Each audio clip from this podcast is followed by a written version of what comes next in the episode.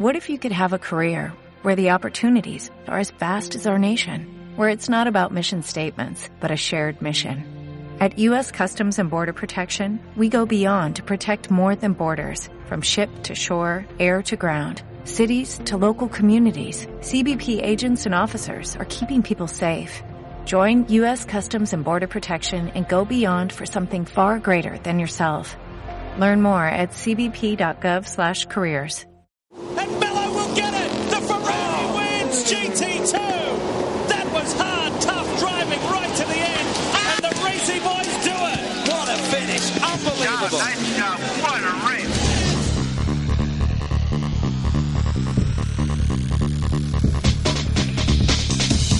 Bienvenido a SimRacingCoach.com, el podcast por excelencia del Sim Racing, donde estarás informado sobre todo lo relacionado con la simulación de conducción.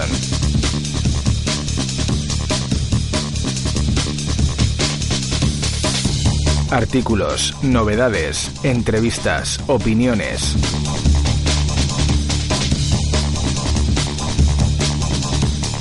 Presentado por Carlos Casas. Hola, muy buenas a todos. Bienvenidos al segundo episodio del podcast SimRacingCoach.com.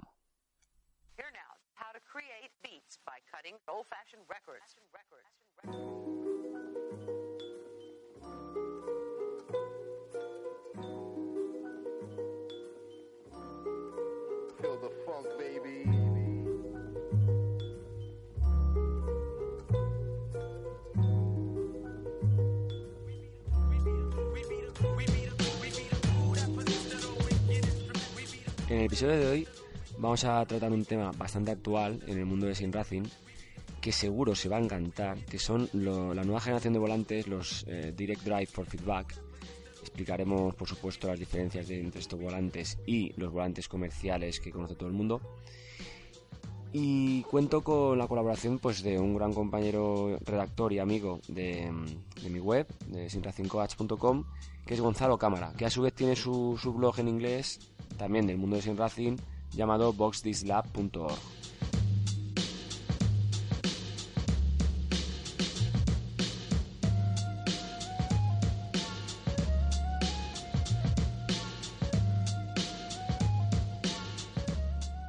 Pues antes de empezar con la entrevista a Gonzalo Cámara, voy a explicar las diferencias principales entre los volantes más convencionales y comerciales, ya sean Logitech, Thrustmaster y Fanatec, y esta nueva generación de volantes que son los Direct Drive for Feedback. Ponemos el caso del G27. El G27 trae sus dos motores, ¿de acuerdo? Con una cremallera que es una barra dentada y a su vez unida a un piñón central grande que va al eje del aro. Entonces los motores, cuando se mueven, transmiten ese movimiento al aro. ¿Qué pasa aquí? Que hay un factor de desmultiplicación del motor, o sea, el motor tiene que dar más vueltas para mover el aro. Por ejemplo, para mover una vuelta de aro necesitaríamos 15 vueltas del motor, ¿de acuerdo? Con esto que se consigue, pues más fiabilidad en la posición del aro. Vale, en el Fanatec y en el Thrustmaster ocurre lo mismo, pero la diferencia es que no usa este sistema exactamente como el Logitech, sino que va con unas correas dentadas. Con eso también se elimina el ruido, a veces tan molesto, de los Logitech. Pero es lo mismo, los motores unidos a la correa dentada y por otro lado al eje del motor, con lo cual transmite el movimiento.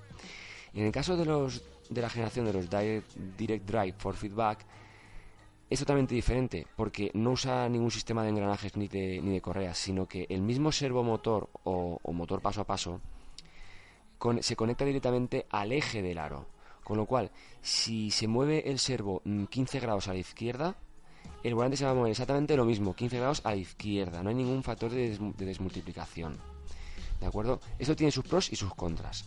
Pro de este sistema nuevo, pues que consigues todo más directo, la sensación es más directa del feedback, es mucho más potente, ¿vale? Porque como usa servos industriales, pues la verdad que tiene mucha más fuerza el volante, y por eso es importantísimo tener siempre un botón de emergencia al lado por si el volante se pone a dar vueltas como un loco y hay que pararlo, ¿vale? Eso serían los pros. Y el contra es el siguiente, que normalmente los servos industriales o motores paso a paso funcionan de manera óptima a más revoluciones por minuto. Entonces, como en este tipo de sistema que es el Direct Drive for Feedback, el servo, el eje de servo se mueve como mucho pues 400 o 500 grados hacia un lado y hacia otro, o sea, hablamos de 900 grados, que es son pues serían menos de 3 vueltas. Como se mueve tan poco, la electrónica que tiene que llevar y el driver motor tiene que ser muy muy preciso para decir exactamente la coordenada en la que se tiene que situar el eje del motor. Y como claro, como el aro va al unísono con el eje del motor, si hay un pequeño fallo, pues va a haber ahí una desviación en el aro. Eso sería lo principal, ¿vale? Y bueno, pues ahora vamos a hacer la entrevista a Gonzalo Cámara y que nos aclare un poco más cosas sobre el proyecto de OpenSimWheel.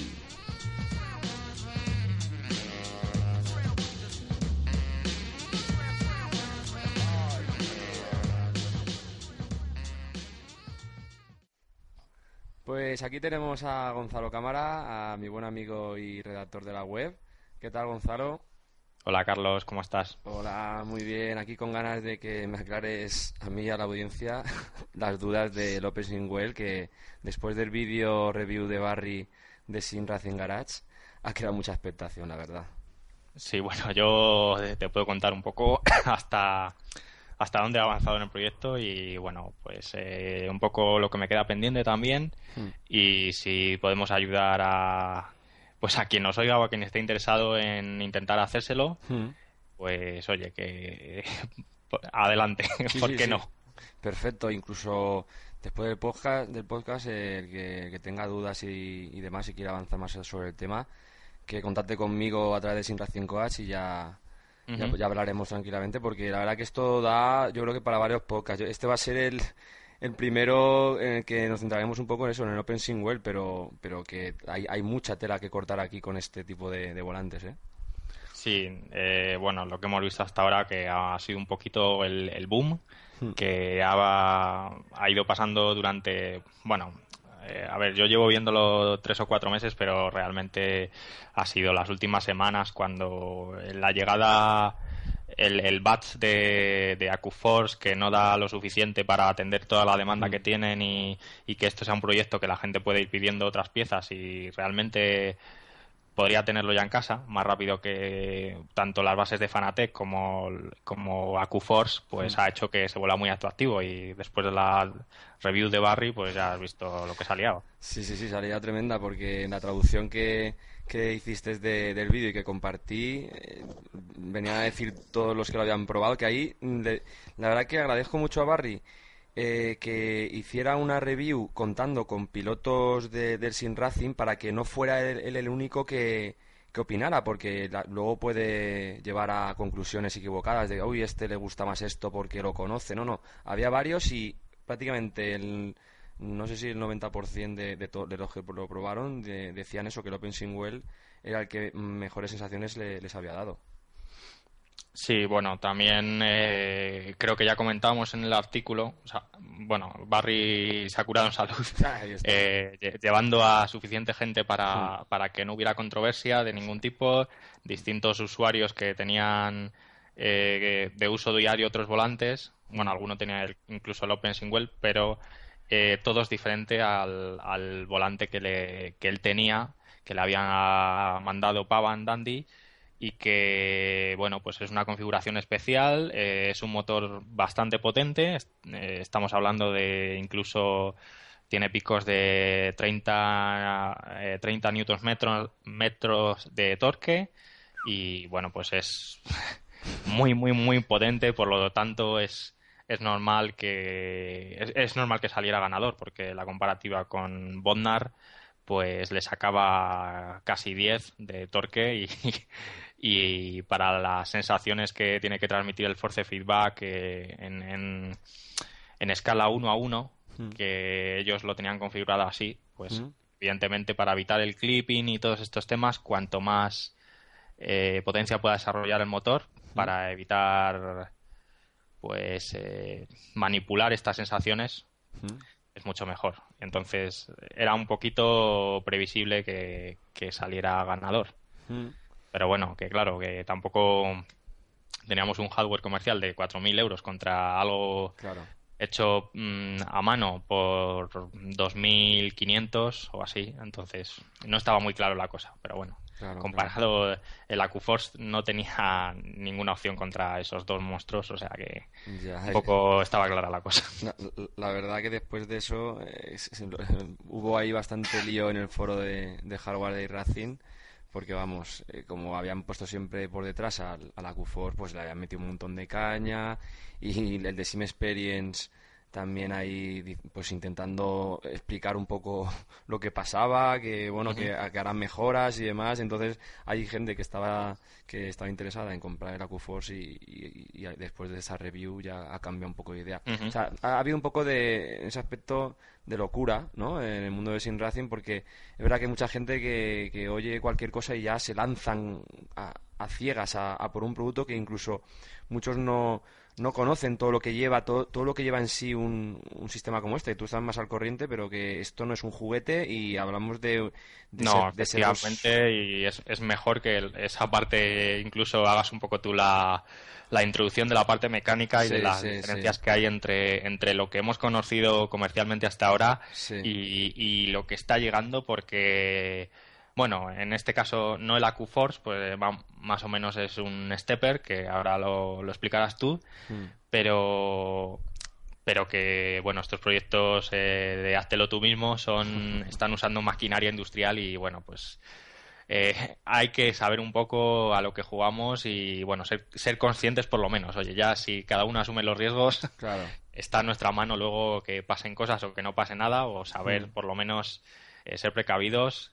Y tener un poco de cuidado con todos estos aparatos, porque, bueno, estamos hablando de mucha potencia y cuidadito con las manos, los dedos, las tensiones, los cables que salen volando y etcétera, etcétera. Totalmente, por eso está el botón de emergencia siempre al lado, que, bueno, ya lo comenté contigo. No sé yo si es la mejor manera tenerlo al lado de las manos, porque si estás con las dos en el volante, si se pone a girar como un loco, no te da tiempo. Quizás sería mejor ponerlo en los pies, en alguna parte con el cual tú con el pie pudieras apretar ese botón de emergencia y parar el volante. Sí, yo siempre lo he pensado que está más accesible en los pies, sobre todo por el tema de que hay una posibilidad, vamos a decir, pequeña, pero que existe, de que algún dedo, mano, algo quede de alguna manera enganchado. Y bueno, quizá estamos habituados al cambio rápido de pedal, que quizás es mejor tenerlo cerca de las pedaleras por si acaso. Pero bueno, sí, no sé si te parece que quizá un poco comentar lo que teníamos hasta ahora y hacer un poquillo una introducción para que no nos conozcan, porque si nos ponemos a hablar ya que tenemos muy avanzado el tema, eso es verdad. Nos perdemos y quizá la gente no sepa ni de qué estamos hablando. Es verdad.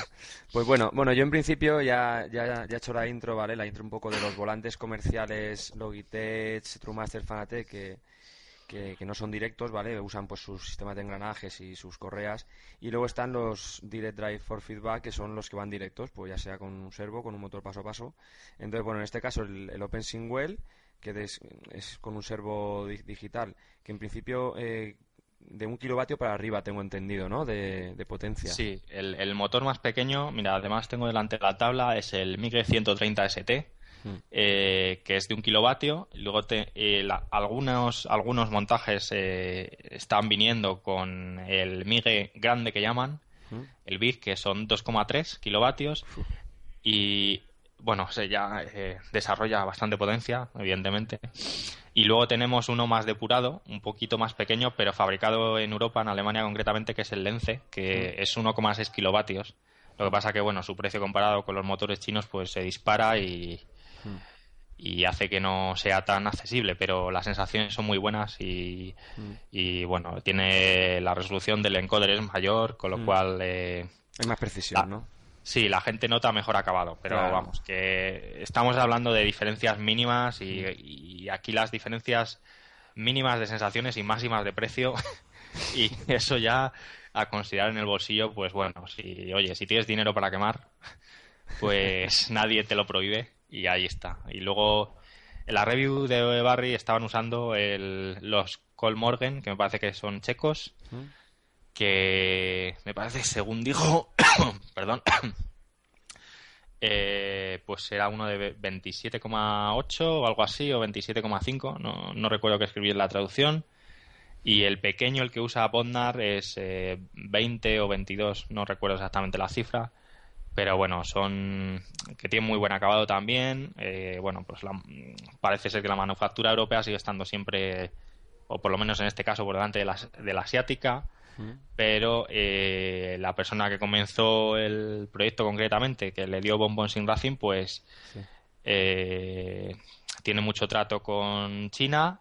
Y él escogió los MIGE y bueno, que la relación calidad-precio aparentemente es excelente y el pequeño da un rendimiento tremendo y bueno, para lo que estamos acostumbrados, pues decía de los volantes comerciales, Logitech, el G27 que hemos tenido todos o que, bueno, yo todavía conservo porque soy de la vieja escuela, pues me parece que emite 2,4 máximo newtons metro.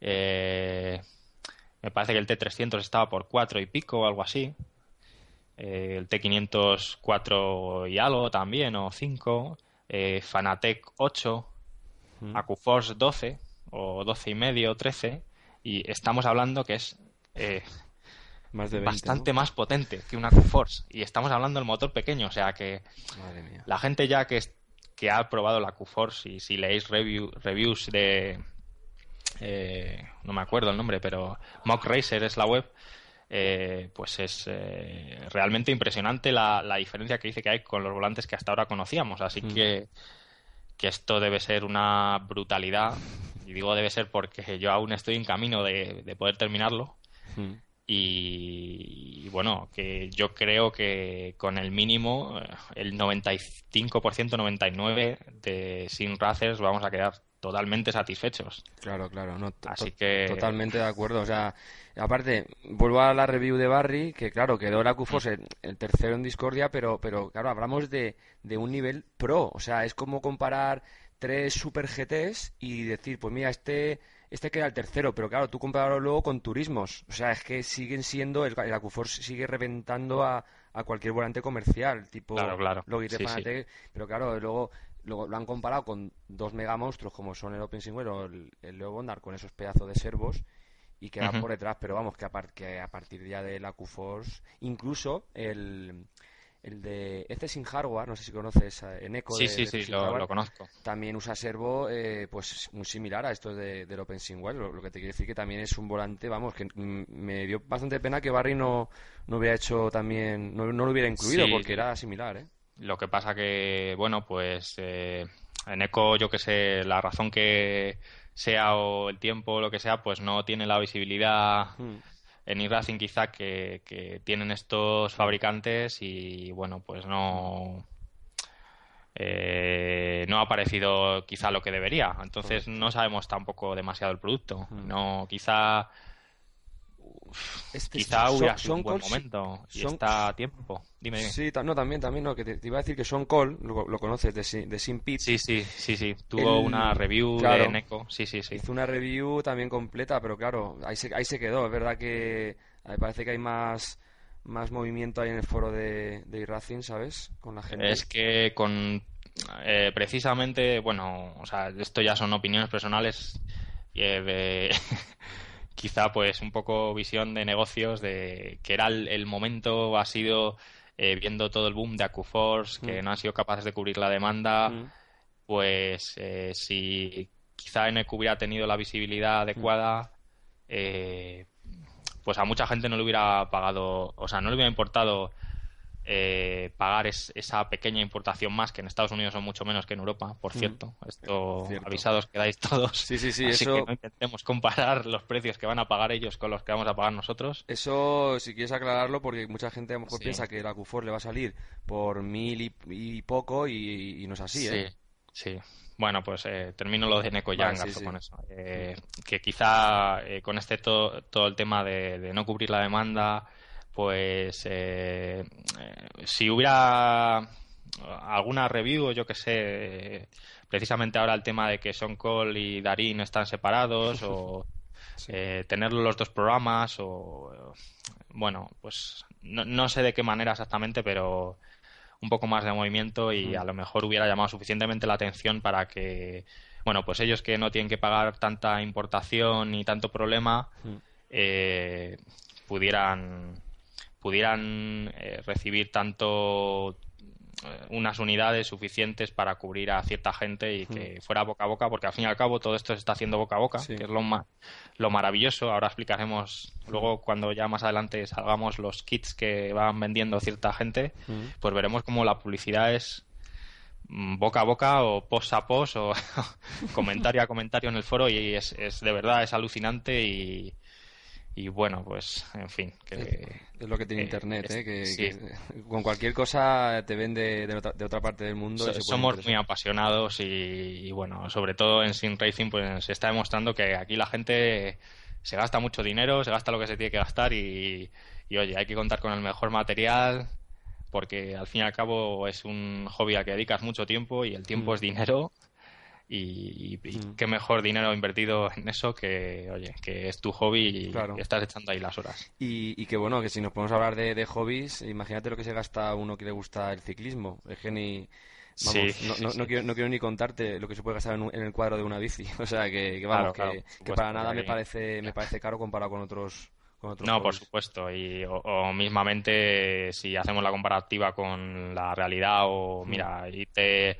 irte a los cars, tener un car en mantenimiento, en un sitio donde lo puedas guardar, o ir a un circuito, trasladarlo, pues estamos hablando de vamos a ver, sale 15.000 euros o 10.000 euros al año de karting, y ya si pasas a otras categorías estamos hablando de 50.000 euros al año, así que cualquier gasto compara con esto, claro. Unos pedales HE o... cualquier pedalera, la futura vuestra, la que sea, pues sí. mira, que es regalo prácticamente, sí, vamos a decirlo así. Sí, totalmente. Parece un dineral, pero oye, está bien amortizado y estos volantes igual están bien amortizados. Sobre todo eso, si te da las sensaciones que uno quiere. Pues claro. Lo que te iba a comentar, vale, me gustaría un poco para ir gestionando bien el podcast, dime... más o menos cómo conociste el OpenSimWheel, o sea, y un poco el origen de las personas que empezaron con este proyecto. En principio un proyecto de como si fuera hardware libre, bueno, hardware libre no, pero un proyecto abierto, o sea, no había nada, ninguna marca comercial por detrás, ninguna empresa que tuviera beneficio, ¿no? No parece. Esto es un poco difuso, vamos a decirlo así, originado en foros franceses y alemanes. Más o menos yo creo que era por abril, mayo del año pasado. Salieron algunas cositas en Racing FR, me parece que es el foro francés, que usaban un servo de Granite, pero no el Argon, vamos a decir. Granite, que es la empresa que proporciona a los controladores, en este caso industriales, para motores, pues es la que es la que tiene los servos que estamos usando para todas las configuraciones de motores del OpenSimWheel, y tiene un modelo que es el Argon, que va en la configuración clásica de cuando el proyecto OpenSimWheel nació. Y el Argon tenía un antecesor que se llamaba el VSDE, que un poquito soleto y tal, que esta gente de Francia pues es la que usó para realizar su primer prototipo y bueno, conseguir un volante direct drive, y que diera pues estas sensaciones que las correas dentadas de Fanatec o los engranajes no conseguían. Y bueno, a partir de ahí creo que también fue a la vez, no sé quién se fijó en quién, foros alemanes de Virtua Racing, creo que se llaman, también empezaron a usar este tipo de configuración y a los servos de Granite para pues realizar un montaje similar. Y entonces a partir de ahí... El año pasado pues entra este señor australiano, Philip Van Rensburg, creo que se llama, que más o menos conocemos como Vino, para abreviar. que hace un desarrollo a partir del un desarrollo de Bernard Berger que retoca el firmware de unos de estos servos para que pueda usarse. No sé qué clase de modificación hace, no sé si... En el firmware, ¿no? En principio. Sí, si hace limitaciones o no sé exactamente, pero bueno, a partir de esta modificación se anima Vino, que es bastante entendido en electrónica y en motores, sí, a realizar un primer diario de montaje en iRacing, que es cuando más o menos aparece en el foro de hardware y ya lo vamos viendo todos los demás, porque bueno, evidentemente quizá puedo saber varios idiomas, pero francés y alemán a la vez no es lo mío, así que no eran mis foros. Y bueno, pues más o menos fue buscando información para el blog en hardware, me metía y estaba leyendo, pues bueno, que parecía que lo de AccuForce iba a salir próximamente, estamos hablando de noviembre o así. El lanzamiento de AccuForce fue finales de noviembre o diciembre, no recuerdo exactamente. Y bueno, me parece que vino un poco porque vino este australiano, estaba dado de alta como usuario de beta de SimXperience, sí, que sí, es la marca de AccuForce. Sí, SimXperience, correcto.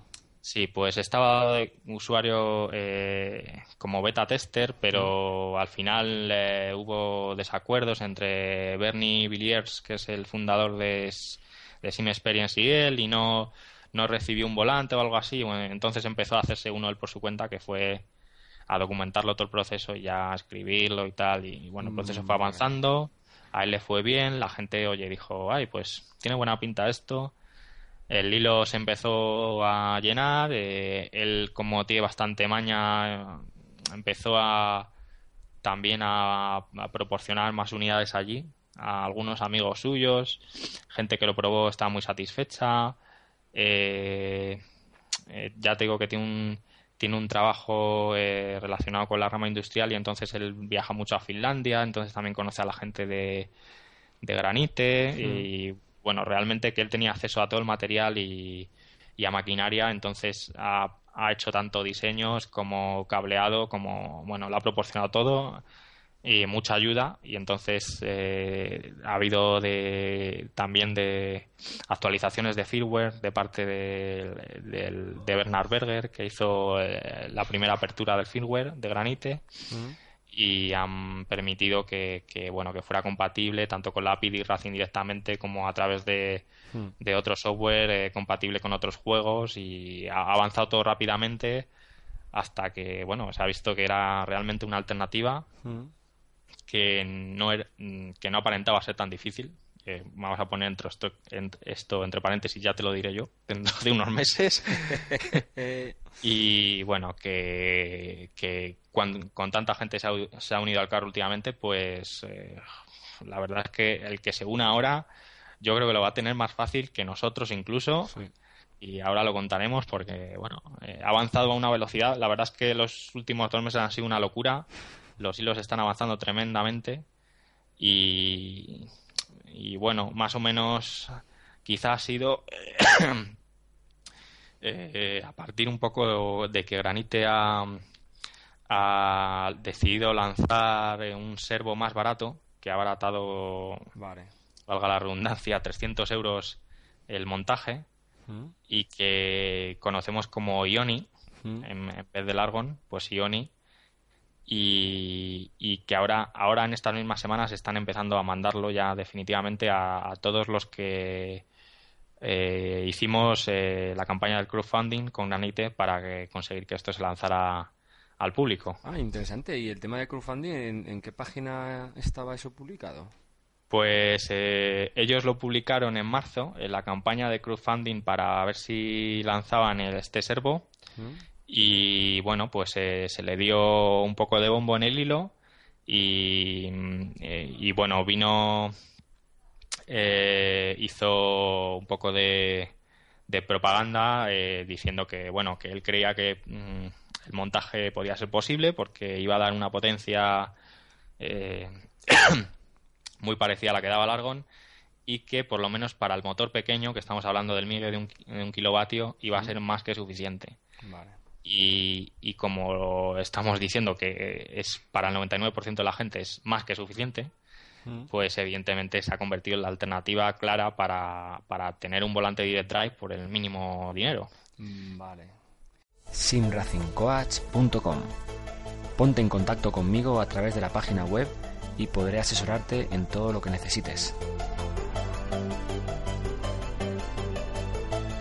Además, podrás consultar artículos, novedades, cientos de guías y videotutoriales realizados por mí y por otros simracers. Y recuerda que tienes a tu disposición cursos de telemetría, Motec y setups de la mano del ingeniero Oriol Domingo. Y una cosa que te iba a comentar, estamos hablando del servo Ioni, y luego está el driver, la controladora, ¿vale? El driver del servo. ¿Ese sigue siendo el mismo o hay alguna opción? Vamos a ver, sí. La controladora es estos dispositivos de Granite, que son que tenemos realmente, se han hecho montajes con tres. El Argon, sí. Que vamos a decir es el que lleva fuente de alimentación incorporada. Sí. El Ioni, que es el nuevo que están mandando ahora, que se hizo la campaña en Indiegogo para recaudar dinero. Y el VSD, que sería un poco el antecesor del Ioni, que es la parte barata. Tanto el Ioni como el VSD necesitan una fuente de alimentación externa, cosa que el Argon no necesita. Y bueno, hace que realmente la diferencia entre el Argon y los otros dos no sea tanta, económicamente hablando. Pero que el Argon está más capacitado para manejar motores más potentes y los otros dos no. Vale, o sea, entonces, para aclarar un poco, o sea, estamos hablando de lo que es la placa controladora, ¿vale? La que controla los servos, ¿cierto? Sí. Vale, o sea, en principio tú puedes comprar, o sea, a ver, tú tienes la controladora y va unida en el pack el servo en concreto que funciona con esa controladora, o puedes comprar en principio otro servo. No, por la parte que yo entiendo, por ejemplo, el Argon es toda una pieza. Todo eso va conectado al motor. Sí. Y tiene otras partes electrónicas, como una placa de descubrimiento de se llama una Discovery Board, no sé exactamente, me parece que es para permitir la compatibilidad con otros juegos que no tienen compatibilidad a través de la API. Por ejemplo, supuestamente, si tú solo vas a jugar a iRacing y tienes el Argon y un motor y haces el cableado, bueno, según los esquemas que hay en los hilos, podrías prescindir de otra placa. Pero vamos, las otras placas, el valor económico cuando lo comparamos con el Argon es anecdótico, o sea, claro. Que son cosas. El problema viene, por ejemplo, ya te digo, en las que no tienen fuente de alimentación, como el Ioni, que bueno, viene una placa para conectar la tarjeta controladora, ¿vale? Y esto tú lo conectas al motor. Sí. Pero esto, como decía antes, no tiene fuente de alimentación y necesita alimentarse, valga la redundancia otra vez, con una fuente de alimentación externa, que en este caso es, pues vamos a decir, 120 euros. Y entonces ya hace que la diferencia entre el Argon y los otros dos ya no sea tanta, ¿sabes? Se queda a lo mejor en 180 euros, 200 euros. Estamos hablando que el Argon con impuestos se pone en 630 euros. Vale. Así que es bastante dinero. Vale. Quería también, bueno, yo también con Bernard Berger, ¿vale? Que en principio este chico es el que ha desarrollado lo que es el software y el firmware, ¿no? Para detectar, para que el simulador le mande los parámetros a la controladora, ¿no? ¿Estoy en lo cierto? Yo no sé qué modificación. Es verdad que Bernard Berger es, por lo visto, la persona que con las ciertas modificaciones permitió que el firmware que se usaba para las controladoras de Granite, que es software libre, lo tienen publicado, pues se pudiera entender con pues el se podía entender, ¿no?, con la API de iRacing. Entonces, vale, Bernard Berger es la persona que hizo eso. Muy bien. Pues ahora ya que yo sepa, también pues a partir de la placa está Discovery, que decía tú puedes ser compatible con cualquier juego realmente. Correcto. Con Assetto, con R-Factor, con Race Room, con lo que quieras. Entonces, bueno, pues hay partes que evidentemente depende del uso que le vayas a dar, se puede prescindir o no, pero la cosa es que al final, si lo tienes en casa, pues al final terminas echándote un D-Rally o cualquier cosa. Claro. Y mejor tenerlo. Claro. Sí, sí. Sí, eso justamente es lo que te iba a comentar, porque mantuve una conversación por email con Bernard, ahora un chico muy majo, que le pregunté unas dudas que tenía sobre esto de los volantes y demás, y sí me aclaró perfectamente lo que me has dicho tú. O sea, que en principio él desarrolló la API, que la API, bueno, para la gente así que no lo entiende, es normalmente el simulador, ya sea iRacing, R-Factor y demás, vuelca en memoria mientras estás jugando a tiempo real, ¿vale? La API de Windows, que es el DirectX, va volcando ahí la telemetría en cada momento, todos los parámetros de fuerzas G, de velocidad, de frenada, todo lo que le pasa al coche. Entonces, ¿qué pasa? Que mediante un programa intermedio entre tu volante y el simulador, ese programa coge esos datos, los transforma como quiere, pues en pulsos, en lo que sea, algo entendible a la controladora, y es la que ya provoca el movimiento del volante. Entonces eso sería modo API, que modo API necesita siempre un programa intermedio, coger el dato, transformarlo y mandarlo a la controladora. Eso también es verdad que puede provocar algo de lag, porque hay un procesamiento previo. Y luego está el directo sin API, que te lo detecta como un dispositivo USB. Entonces tú, cuando te metes al simulador, lo típico de iRacing, que te detecta el volante, lo mueves de un lado a otro, ves ahí los números, y entonces eso le manda automáticamente ya todos los parámetros directamente a la controladora sin ninguna conversión previa. Por eso ahí, en esta opción, sí que es compatible con cualquier simulador en principio del mercado que funcione de manera estándar, pues ya sea un iRacing, un R-Factor y demás, es conectarlo y a funcionar. Entonces es verdad que yo personalmente pienso que es la mejor opción.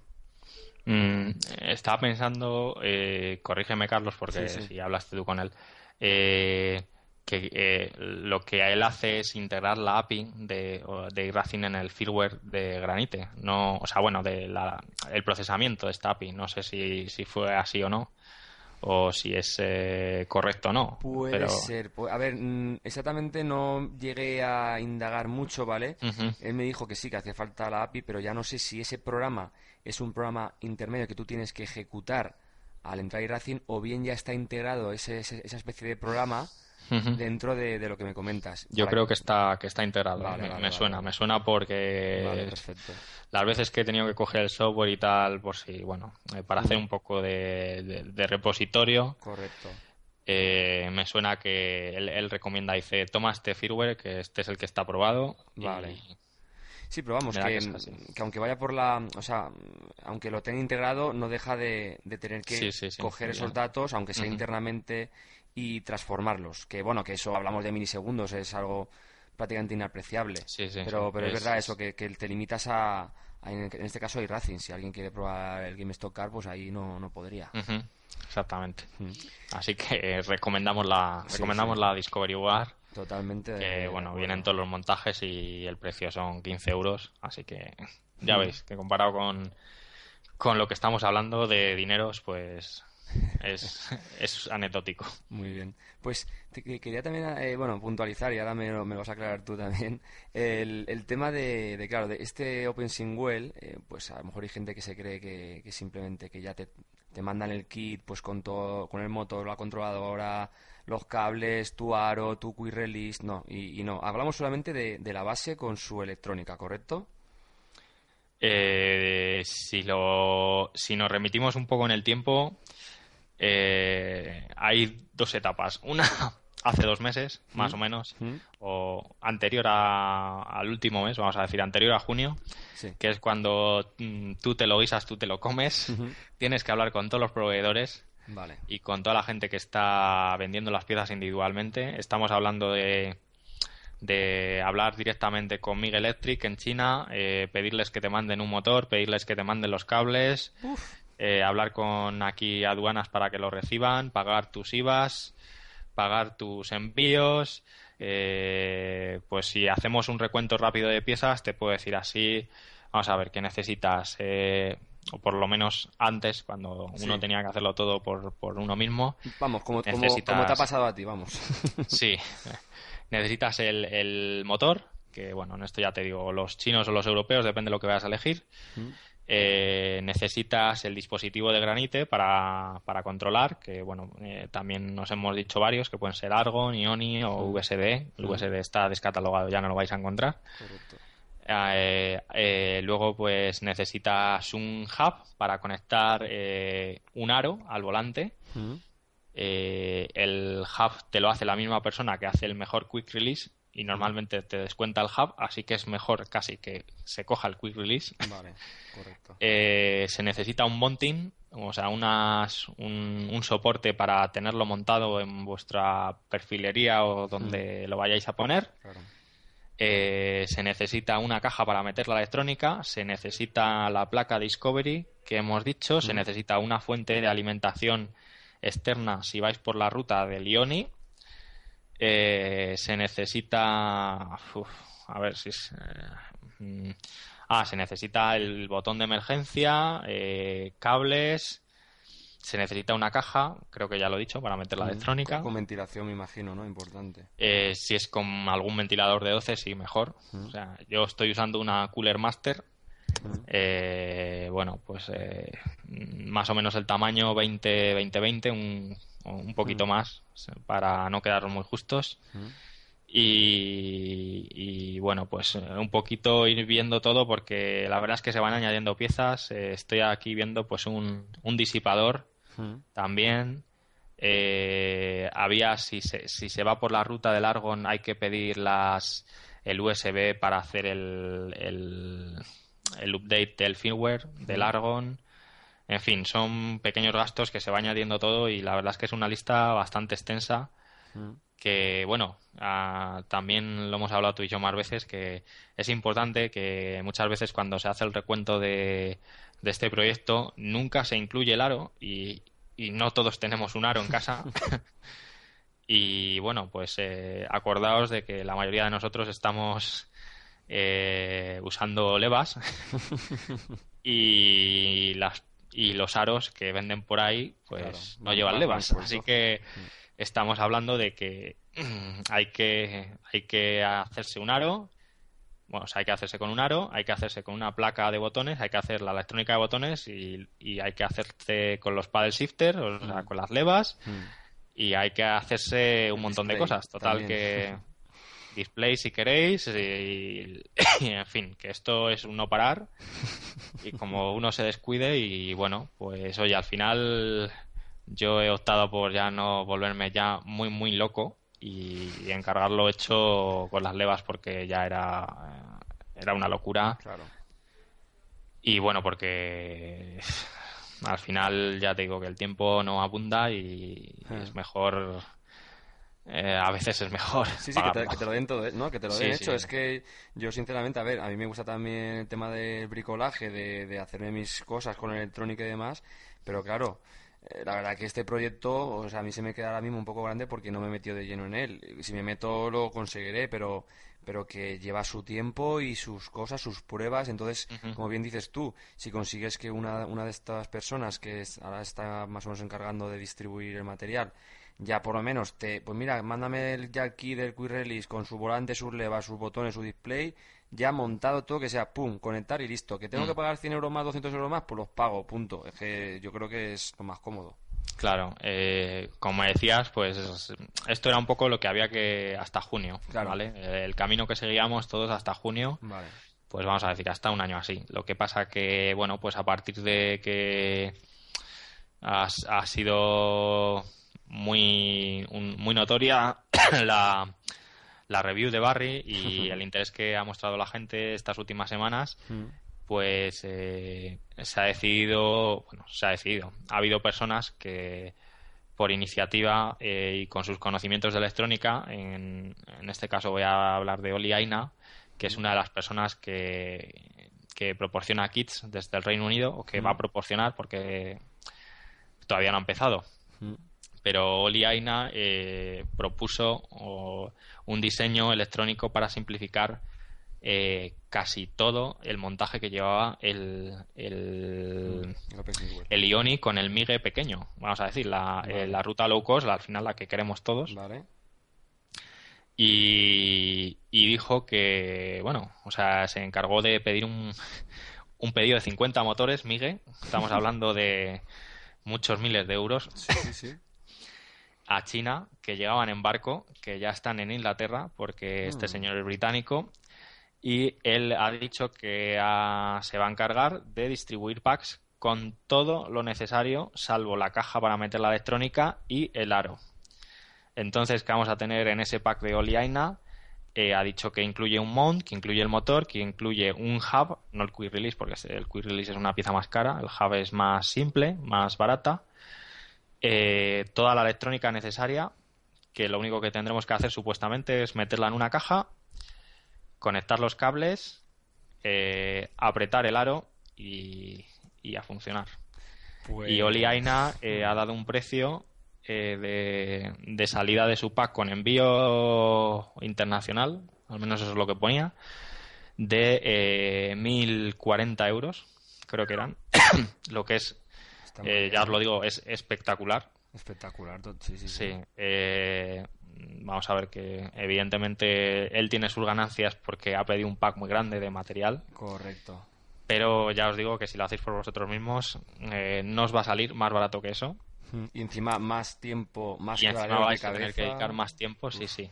Con lo cual, aunque vayáis corriendo mientras estáis escuchando esto, lo siento, ya no llegáis al batch 1 o al batch 2 si no os dais prisa tampoco. Así que él ha prometido enviar el batch 1 a las 50 primeras personas por mediados de julio. Y el batch 2 está, me parece que programado para finales de agosto. Así que, bueno, como veis, es un poco locura.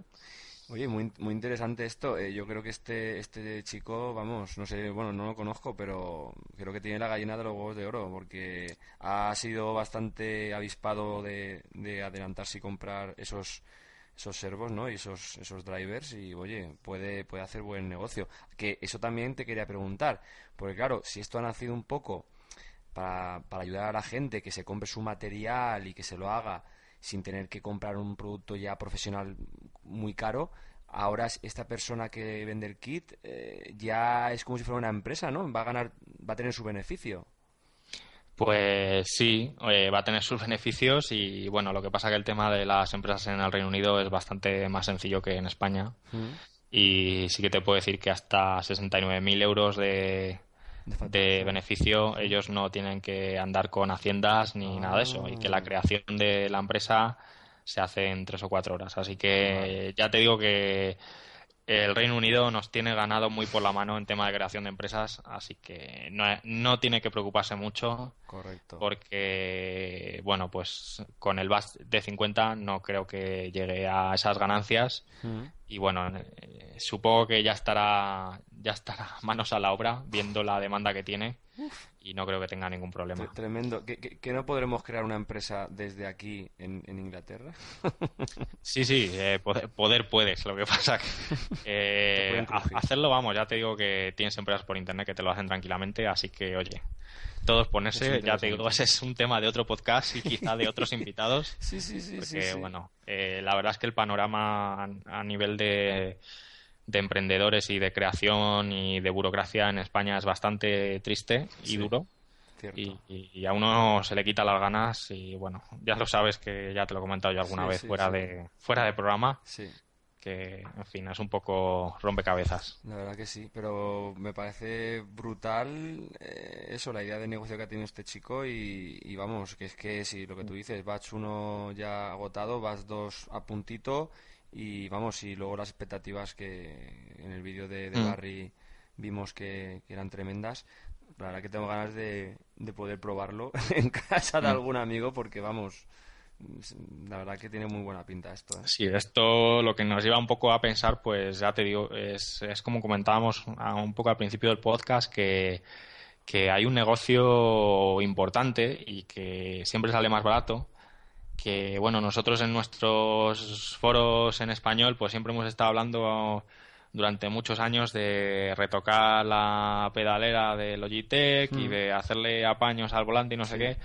Y bueno, realmente hay cuando salimos al mundo anglosajón y la diferencia con el coste de la vida con los ingresos de por Europa es tan diferente que ellos se pueden permitir otras cosas. Entonces no le extraña tampoco que, por ejemplo, Nils Heuskenbell, los pedales, pues oye, saca un batch y te dice el que antes llegue, antes se lo queda, y en una hora se han agotado. Y estamos hablando de pedales que van de 800 a 1400 euros. Correcto, los he probado y sí, no, aparte Nils la verdad que es un crack también, ¿eh?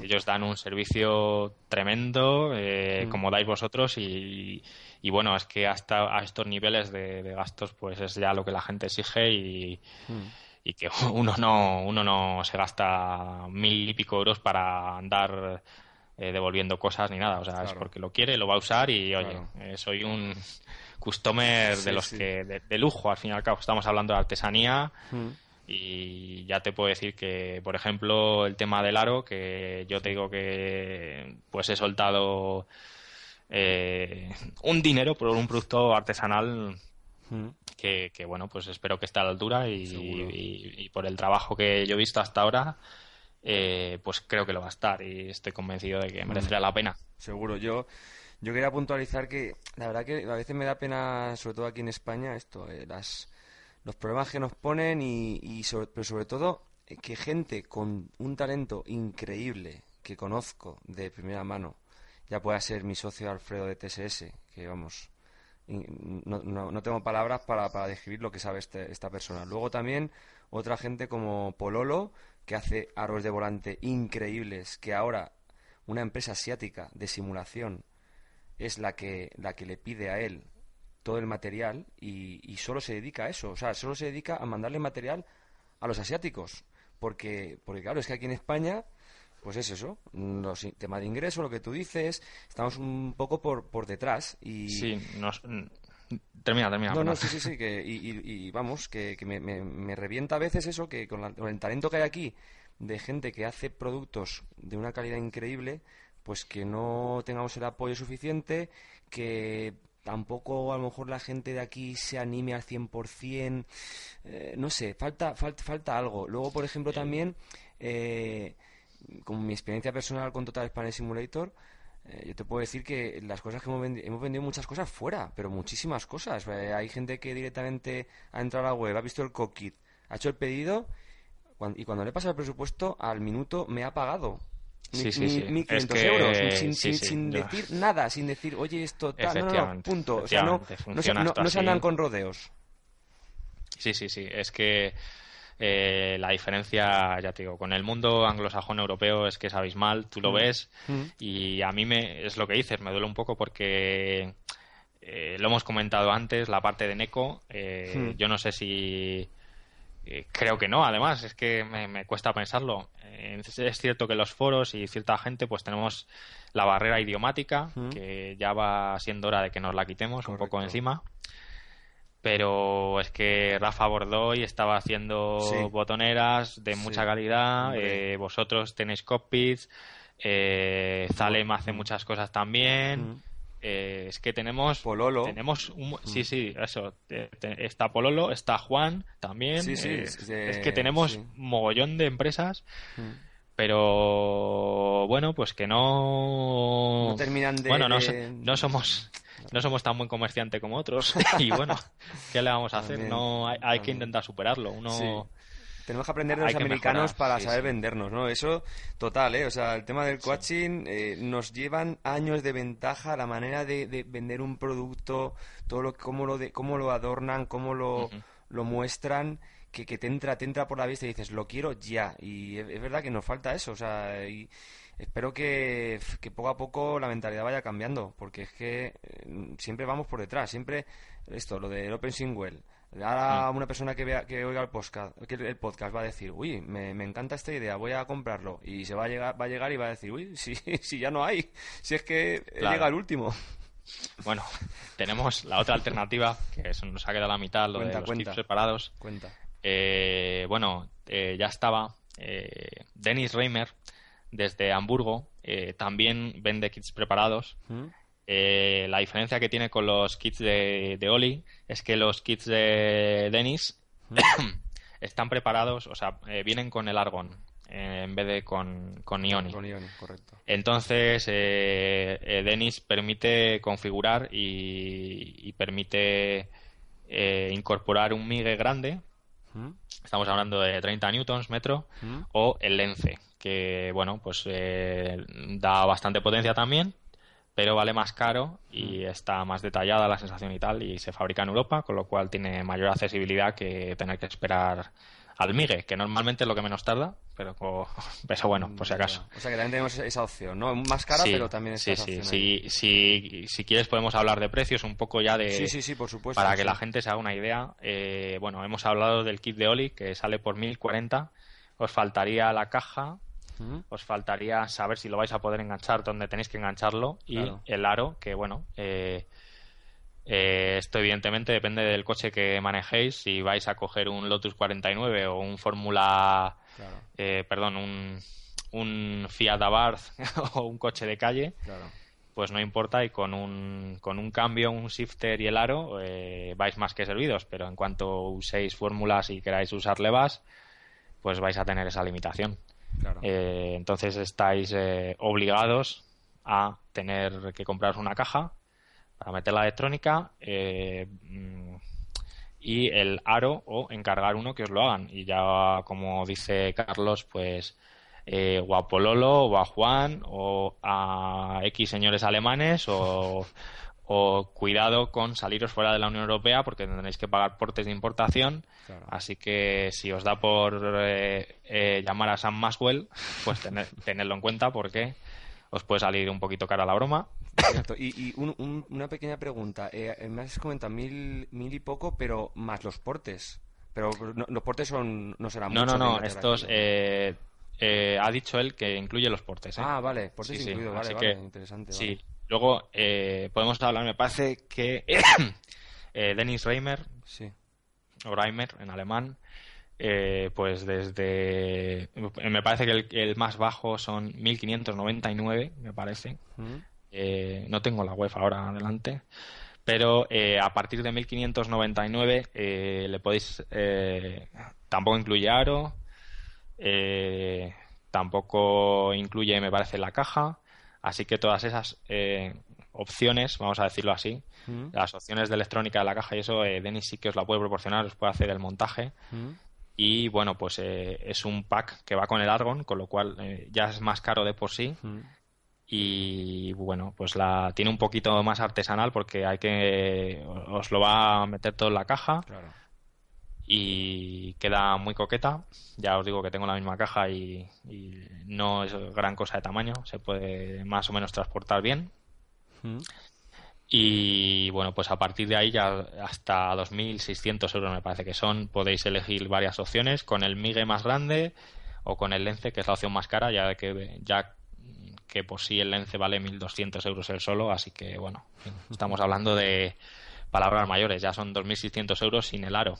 Claro. Un montaje con el Lenze, que ya os digo que el aro, pues es que menos de 500 euros no lo vais a hacer. Claro, estoy hablando de aro, quick release, botonera, levas. Es que ya que te vas a meter en esta base, no vas a tener un aro ahí de juguete. Es que es normal. Bueno, yo estoy hablando del aro con la electrónica, el button plate, claro, que si queréis, bueno, también es añadirle cosas. Oye, claro, que quiero los botones tal, que quiero... Claro. Que quiero que tenga display, oye, que quiero 2 encoders, oye, que quiero no sé qué. Pues este material, cualquier pequeña cosa, son bastantes decenas de euros. Claro. y hace que suba mucho, pero claro, un acabado excelente. Sí, sí, total. Y estamos hablando de aros, de bases de Momo o MP, sí, o vamos, Sparco, que, sí, ya, vamos, sí, la, sí, la, mucha calidad, profesionales, vamos. Sí, sí, claro, que un mínimo de unos buenos guantes para, claro, tocar esas piezas de artesanía y no dejaros la mano, porque con la fuerza que emite el volante, que bueno, no sé si quieres hablar un poco del tema de seguridad. Sí, bueno, más, eso la verdad que es interesante, sí, sí, sí, cierto. Sobre los packs y sobre la seguridad. Claro, claro, no, a ver. ¿Quieres disfrutar del cockpit más robusto, versátil y ajustable del mercado, realizado en perfilería de aluminio?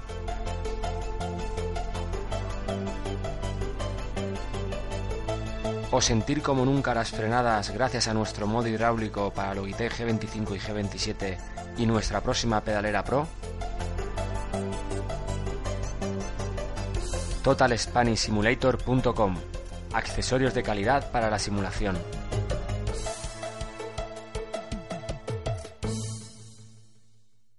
Aquí, bueno, también comentar el tema del cable, porque claro, como si quieres tener un aro con sus botones o bien display y levas, necesitas que lo detecte el ordenador. ¿Cómo? Con un cable de estos USB rizados que irá colgando del aro entre el aro y la base, ¿correcto? Entonces sí, eso va a conectar al ordenador, con lo cual también eso, hay que ir con cuidado a la hora de mover el volante, que no se te quede por ahí el cable enganchado. Y bueno, lo que iba a comentar es simplemente de ese tipo de servos, que bueno, son servos industriales, que Alfredo de TSS lleva toda la vida con las máquinas CNC y los conoce de primera mano.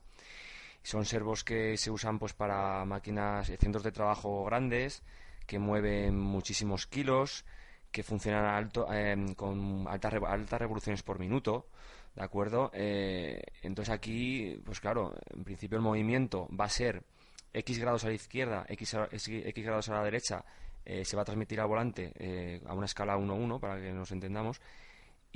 Pero claro, si por lo que sea, que no debe de ocurrir porque ya la electrónica está bien preparada, el tema de firmware, tendrá algún dispositivo vía software de seguridad, pero puede ser que el volante, por cualquier pérdida de información o error, se ponga a dar vueltas. Entonces hay que ir con cuidado, porque hablamos de servos industriales que pueden llegar a girar pues 60 vueltas por segundo. O sea, eso, haceros un poco la idea de lo que significa eso. Es como más que un ventilador, o sea, ahí sería imposible poner la mano. No debería de pasar, porque vía software ya debe de tener su sistema de seguridad. Por supuesto está el botón de seguridad para que no pase nada.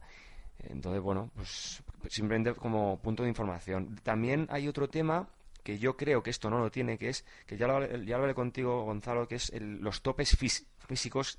Si tiene este volante tope físico, como pueda tener por ejemplo un G27, que llega al máximo y de ahí ya no puede pasar y tiene que volver, y yo no sé si internamente han puesto algo por ahí, algún tope físico. No, yo creo que no, porque ten en cuenta que los motores vienen de fábrica y vale, bueno, están pensados para el uso industrial. Y ya sí que sería, ahí sí que nos meteríamos en un terreno muy peliagudo, abrir un motor para ponerle topes mecánicos. Sí, sí. Así que eso es vía software, lo que sea por software. Sí, podemos tranquilizar un poco a los futuros compradores diciendo que bueno, hasta ahora no tenemos ningún caso. Correcto. Y oye, ya son muchos, vamos a decir, incluso 1.000 personas o más que lo han tenido entre las manos. Correcto. Y no ha pasado. Y bueno, al final es lo que es un poco también, más que la precaución, hay que cambiar un poco la manera en que teníamos hasta ahora la conducción, porque bueno, pues realmente ahora los golpes te dañan de verdad, claro, vamos a decirlo así. Sí. Y hay que, bueno, pues lo que hablaban, es como el primer batch de la AccuForce, la review que teníamos. Al final nos quedamos con la sensación de, oye, ¿queréis experimentar un force feedback fuerte? Haced el siguiente combo, Lotus 79, Bathurst, id allí y entonces me decís si podéis aguantar una carrera de 10 vueltas. Y entonces es lo que decimos, la mano se resiente, el brazo se resiente, y esto haciendo una conducción buena, fina y equilibrada. Si ya bajamos el dip y nos damos un coscorrón contra el muro, pues lo que nos recomiendan es suelta las manos del volante, déjalo que gire a gusto, pero no intentes pararlo porque, lo primero, tus posibilidades de salir vivo de esa situación son bastante remotas, y lo segundo, lo más probable es que te hagas daño de intentar contravolantear. Puedes contravolantear cuando vas a buena velocidad y cuando tienes un cierto control del coche, pero evidentemente cuando ya lo has perdido, suéltalo, la carrera ha terminado y lo que importa son tus manos, que es una herramienta más valiosa, y lo demás es simulación, y queremos que se quede ahí, por lo menos en ese aspecto. Así que... Totalmente de acuerdo, vamos... No, es que sí. me estoy imaginando un poco esa sensación. A ver, esto no es un juguete, o sea, ya lo hemos dicho, entonces claro, no es comprártelo y que venga la familia a probarlo y el primo de 15 años, ahora va, ponte ahí, no, porque a lo mejor quiere coger el volante, quiere mantener la fuerza y de repente eso le pega un latigazo, que puede ser un latigazo de 90 grados, pero que ¡pum!, la muñeca te la puede fastidiar, la verdad. Sí, sí, sí. Así que hay que... Pues bueno, se hace trabajo de gimnasio. O sea, sí, lo que hemos constatado y por la información que tenemos, esperamos pronto verlo de primera mano, es que se hace trabajo de antebrazo mucho y que las palmas de las manos empiezan a endurecerse rápidamente. Vamos, esto sí que es inmersión. El que quiera... Sí. Inmersión como en un Fórmula, en un Lotus 79 de verdad, con esto la va a tener, pero claro, lo que tú dices, a ver quién es el listo que aguanta una hora, una carrera con máxima tensión, vamos. Al final es muy difícil dejar la reproducción del force feedback en escala 1:1, pues es muy dura, hay que hacerse mucha mano. Cierto. Y oye, yo soy el primero que dice que yo 1:1 no creo que lo tenga porque... Por lo menos con los coches que no tienen asistencia a la dirección, que pues estamos hablando de Lotus 79, tipo Skip y otro tipo de coches que son realmente duros y que sí que la vida real pues están dando valores de 25, 28 newtons metro y que, bueno, pues el Ioni solo llega hasta 20, el MIGE pequeño, pero aún así, o sea, bueno, esos son picos, pero lo normal es que no supere los 20, así que estamos hablando que hay que echarle mucho valor, mucho dolor, y tampoco es plan de sufrir aquí a lo loco. Por supuesto, por supuesto. Salvo que tengamos un coche que requiera, ya os digo, que no tenga mucha ayuda en la dirección y tal, no va a haber clipping con el motor pequeño. Los motores grandes os evitan el clipping casi en cualquier coche con escala 1:1. El MIGE, pues eso, ya, como os comento, rara vez, pero lo puede tener alguna vez. Pero vamos, acostumbrados a... Es que estamos hablando de que no nos podemos hacer probablemente una idea a la diferencia, al salto que vamos a experimentar con esto. Es el día y la noche, el 3D contra el blanco y negro. Sí, sí, sí. Esto puede ser comparable un poco para la gente que no ha llegado a probar las Oculus, de eso, de pasar de 3 pantallas a unas Oculus. O sea, hablamos de que la tecnología está avanzando a pasos agigantados y en la simulación se va a ver con este tipo de volantes, se va a ver con la tecnología de los HMDs como Oculus, como HTC Vive y demás, y vamos, que cada vez vamos a estar con más inmersión dentro de nuestro simulador, vamos. La verdad es que, bueno, como decía un poco en el artículo, son buenos tiempos porque está habiendo mogollón de dispositivos, la gente tiene cada vez más ganas de gastar en esto, y evidentemente pues cuando hay mercado la invención rápidamente salta. Cierto. Y si la gente lo quiere, va a haber quien lo venda rápidamente. Sí. Eso no tenemos ningún problema, ya hemos visto gente que demanda pedaleras con force feedback. Sí. y las motion, los cockpits con sí. motion para detectar los derrapes, detectar sí. la pérdida de tracción. Entonces Carlos sabe también la tabarra que le dan con los bass shakers, en fin, que otro descubrimiento es... y será monográfico para otro programa, porque vamos a hacer muchos podcasts de monográficos. Este ha sido del Direct Drive for Feedback, pero vamos, que son puntitos que vas añadiendo a tu cockpit, que al final te dan una inmersión que por lo menos cuando bajas del cockpit dices, oye, parece que he conducido. Está claro que no hay fuerza G, pero el resto de cosas sí que las percibes, ¿sabes? Esta vez los brazos van a decir que has conducido. Los brazos, sí, sí. Las manos... Vas a bajar sudando del cockpit. Sí, sí, sí, sí. La Madre gente... Oye, nada más que hay que ver que el vídeo de Martin Asher, si lo queréis ver alguno, sí, sí. Ahora, en Vimeo, sí, sí, sí, con el Lotus 79 en Canadian Motorsport Park. Sí. De verdad, los contravolantes que se marcan son, sí, sí, sí. son para marcarlos. Lo he visto varias veces. Solo que tenéis que mirar el antebrazo, la tensión que tienen los antebrazos, tan tremenda para conseguir llevar recto el coche. Sí. Llevarlo rápido y, bueno, mantenerlo en pista, que al fin y al cabo se trata de eso. Correcto. Pues, mire, para información un poco de los oyentes, ahora pondré en la información aquí del podcast todos los links de, pues eso, que me pasará Gonzalo, pues del manual, cómo montártelo tú, de cómo pedir el bus, un poco de información para extra para la gente que está interesada en comprar este producto. Entonces, nada, tendremos ahí toda la información en el podcast. Y bueno, pues yo creo que nos vamos a ir despidiendo, porque mi idea era hacer un podcast de media horita y ya llevamos más de una hora, porque hablando de estos temas cosas, es que es un mundillo...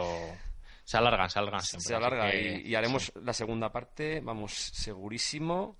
En cuanto salga el primer batch y la gente empiece a opinar y demás también, bueno, el segundo va a caer también. O sea que, sí. que bueno, que para mí ha sido un placer contar contigo, porque ahora mismo así en España veo que eres el que más puesto está en esto, porque te has informado mucho sobre el tema. Y vamos, que espero tenerte en otro podcast y nada, que ha sido un placer, de verdad. Pues muchas gracias a ti, Carlos, por invitarme y, bueno, yo intentaré, vamos a decirlo así, tenerlo pronto disponible y, bueno, pues tanto dar mis impresiones como, bueno, pues como informaros o intentar ayudar a la gente que esté en ello dentro de mis posibilidades, que, bueno, como sabe Carlos, estamos de tiempo apurados los dos. Sí. Y vamos siempre, pues, oye, sacrificando un poco para hacer todo sí. lo que queremos. Todo sea por el Sim Racing y por ayudar a la gente, pues eso, a que sepa un poco más de lo que se va cociendo en el 2015 y en años venideros. Pues, bueno, pues muchas gracias, Carlos. Nada, a ti, Gonzalo. Nos vemos en el próximo episodio del podcast SimRacingCoach.com.